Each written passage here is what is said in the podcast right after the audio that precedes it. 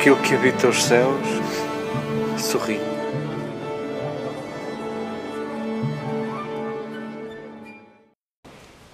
Queridas irmãs, queridos irmãos, queridos amigos, dizíamos há pouco e queremos que, que seja verdade, toleramos a euforia das mini pessoinhas no dia de hoje, porque, porque hoje é um dia de festa, um dia especial de festa, hoje é a noite de fim de ano. Habitualmente reservamos champanhe e outras iguarias para o dia 31 de dezembro, pelo menos as mais aficionados, mas hoje é verdadeiramente o dia do fim do ano, de hoje a oito dias iniciamos um novo tempo, um novo ciclo. E com este domingo encerramos este ciclo C da liturgia e a pretexto de chegarmos ao fim do tempo, queremos saborear a finalidade do tempo. Recordo que nestas últimas semanas falavam, as, as leituras ofereciam-nos muitos efeitos especiais, falando-nos do fim do mundo, do fim da história, do fim da vida. E a pretexto de falarmos do fim e de chegarmos hoje ao fim, queremos verdadeiramente saborear a finalidade. E nós que, que nos dizemos discípulos de Jesus, somos capazes de dizer que a finalidade da nossa vida é, porventura, aquilo que Jesus dizia de eu vim para que tenham vida e a tenham em abundância. A finalidade da vida, porventura, é mais vida. É vida em plenitude, é vida em cheio, é vida em abundância. E porventura isso vamos treinando uns com os outros, procurando assemelhar os nossos gestos e as nossas palavras aos gestos e às palavras de Jesus, as nossas presenças e os nossos silêncios às presenças e aos silêncios de Jesus inspiram esta festa. O texto que escutávamos na primeira leitura, David, que é reconhecido por todos como um rei talentoso e consegue juntar pela primeira vez todas as tribos, o reino do norte, as tribos do centro e as tribos do sul. Um, consegue o que nenhum outro rei conseguiu e em todos os tempos de crise o povo de Israel suspirava com saudade esse tempo próspero em que o povo era um só e unidos conseguiam vencer os filisteus e outros povos inimigos, outras ameaças estrangeiras. Em todos os tempos de crise, em todos os tempos de invasão, hum, David emergia como esse que conseguiu juntar-nos e ao longo dos séculos foi crescendo no povo uh, o desejo do Messias. Quando as tribos se dispersaram, quando as invasões sucederam, quando as tragédias se avolumaram, o povo gritava por um Messias: há de vir um filho de David. E de novo voltará a juntar-nos. De novo seremos um e de novo experimentaremos a paz. Os discípulos de Jesus rapidamente olham para Jesus como esse filho de David. Curioso que no Evangelho de Lucas, quem chama a Jesus filho de David é um cego.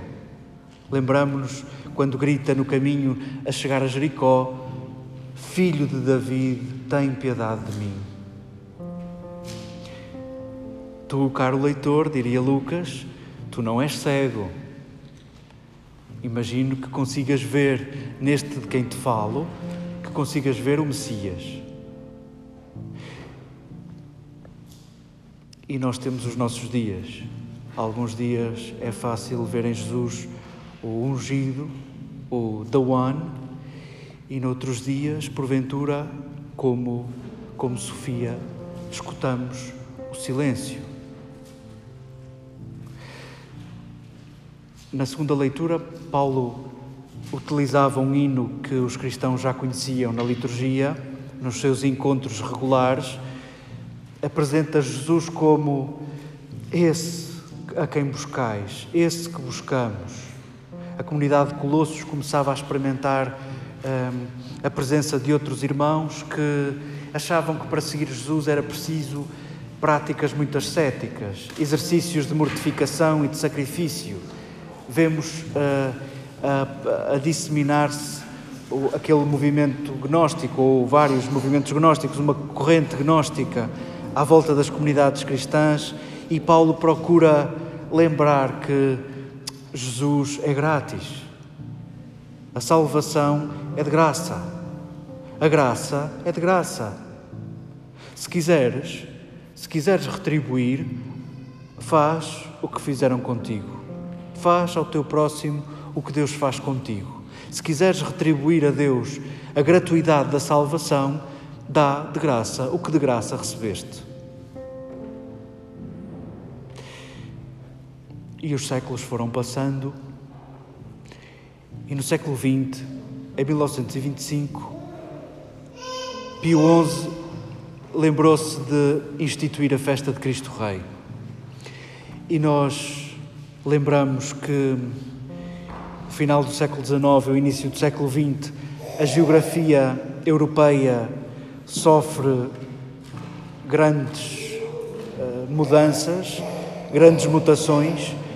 Assistimos com, com o final da Primeira Guerra Mundial, assistimos ao fim dos grandes impérios, assistimos ao fim de grandes reis, assistimos a uma nova reconfiguração assistimos a, a repúblicas novas, nós também somos uma dessas, e perante aquilo que na altura se classificava como a ameaça laicista, o Papa Pio XI decide instituir esta festa de Cristo Rei, em certa medida lembrando a todas as nações que Jesus é o Rei e lembrando a todos os reis que este é modelo de rei.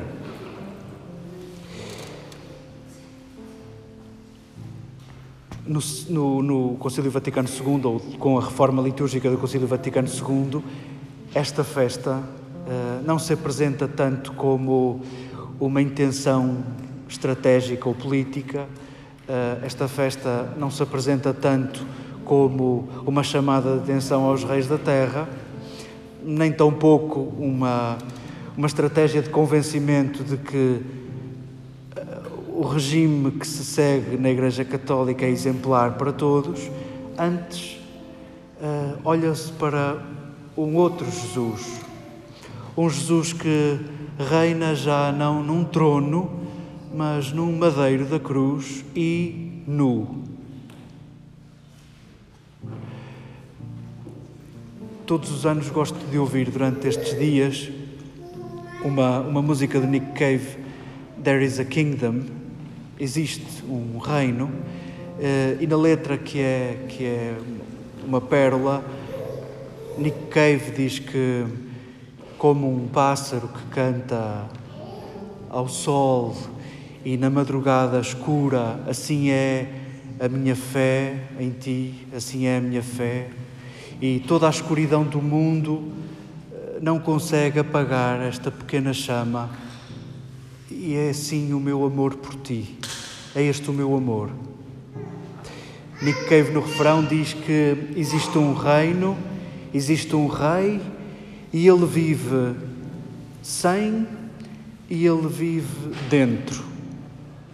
Em inglês resulta melhor without e within. Uh, Queremos que seja esta a chave de leitura para a festa que hoje, que hoje celebramos. Nós celebramos um rei que reina sem nada, que reina sem, que reina despojado. E celebramos um reino que, tal como começava a pregação de Jesus, está dentro de vós, está dentro de nós. Em certa medida, o evangelista coloca nesta figura de Jesus Rei, em certa medida contrariado, uh, colocam-lhe uma placa em cima da cabeça, dizendo este é o Rei, uh, em certa medida completa o ciclo. Ele que se apresentava como arauto de um reino que já está dentro de vós, que está próximo de vós. Seja Nick Cave a ajudar-nos a saborear esta festa. Saboreemos o nosso rei despojado, o nosso rei nu, que não se senta num trono de poder, mas está suspenso entre o céu e a terra. A cruz era o suplício mais abominável, porque em certa medida a terra não o quer, mas também Deus não o recebe.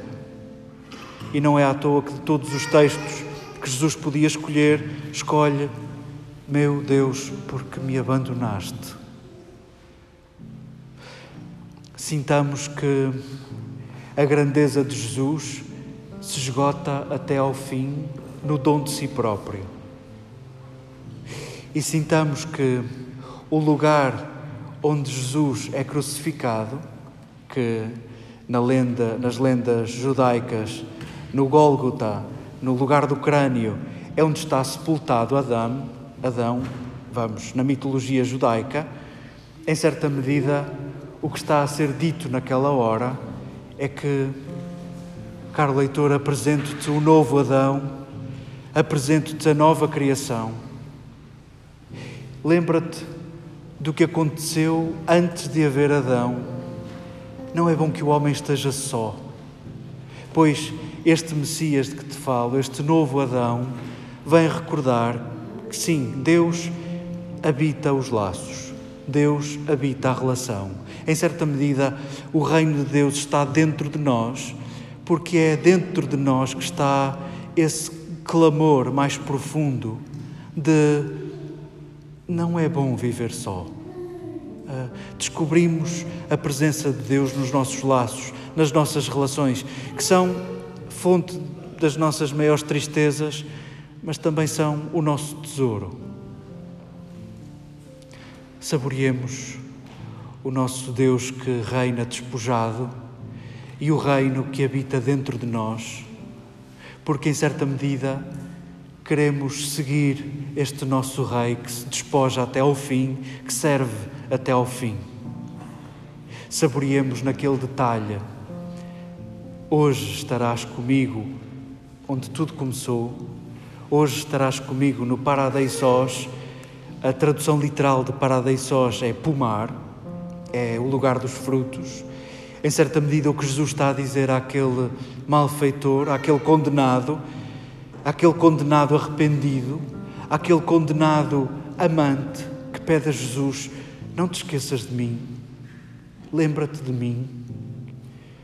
Jesus oferece-lhe a Ele o que, o que nos oferece a cada um de nós. Até nessa hora consegues dar fruto. Até hoje consegues dar fruto. Ainda hoje darás fruto.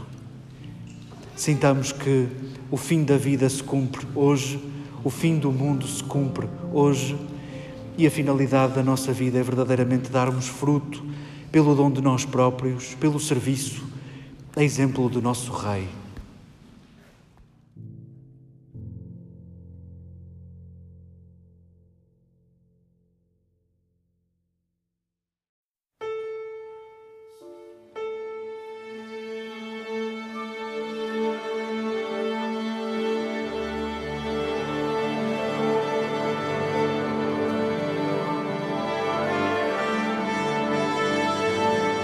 Aquilo que habita os céus sorri.